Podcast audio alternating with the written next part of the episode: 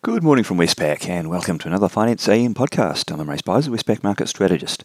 In the financial markets overnight, uh, US equities were helped by receding expectations of a Fed tapering signal at the Jackson Hole Forum this week, as well as news of more regulatory approvals for COVID vaccines.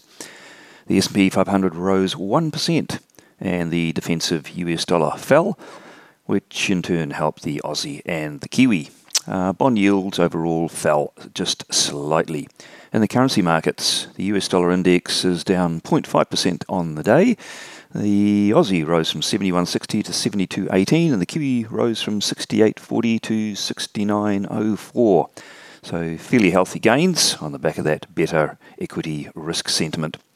Aussie Kiwi Cross uh, simply ranged sideways between 104.50 and 104.70. No direction evident there for a few days now.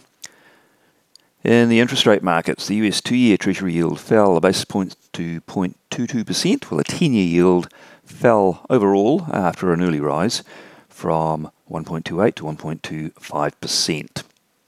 Australian government bond yields, though, uh, they moved their own way. The three year yield rose two basis point to 0.24%, while the 10 year yield eked a higher range of uh, 1.08 to 1.11%. Commodities had a pretty good session. Uh, Brent crude oil up 5.3% to $69.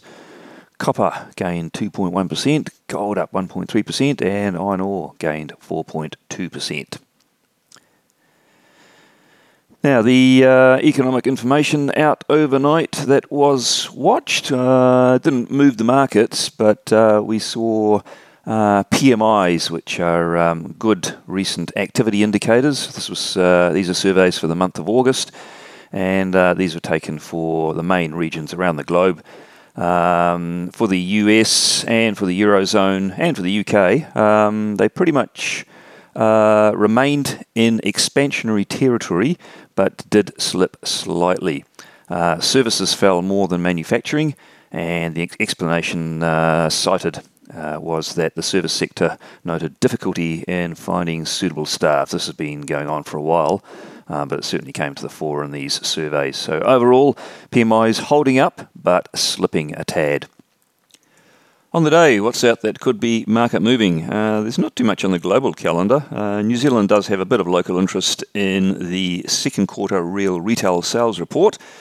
Uh, it's now dated, of course, given the uh, COVID lockdown which started last week and, by the way, was extended yesterday by the government uh, through until Friday midnight for most of the country, but for Auckland, uh, it will continue to the following Tuesday and then all of that will be uh, reassessed. So lockdowns extended in New Zealand.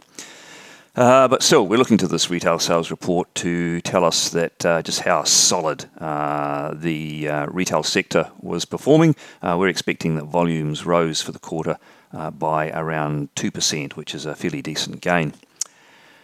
And then elsewhere in the US, we've got second and third tier data, new home sales, the Richmond Fed survey, but that's really about it. I don't think that will be market moving. So that's it for the day. Thank you for listening. I'll be back again same time tomorrow morning.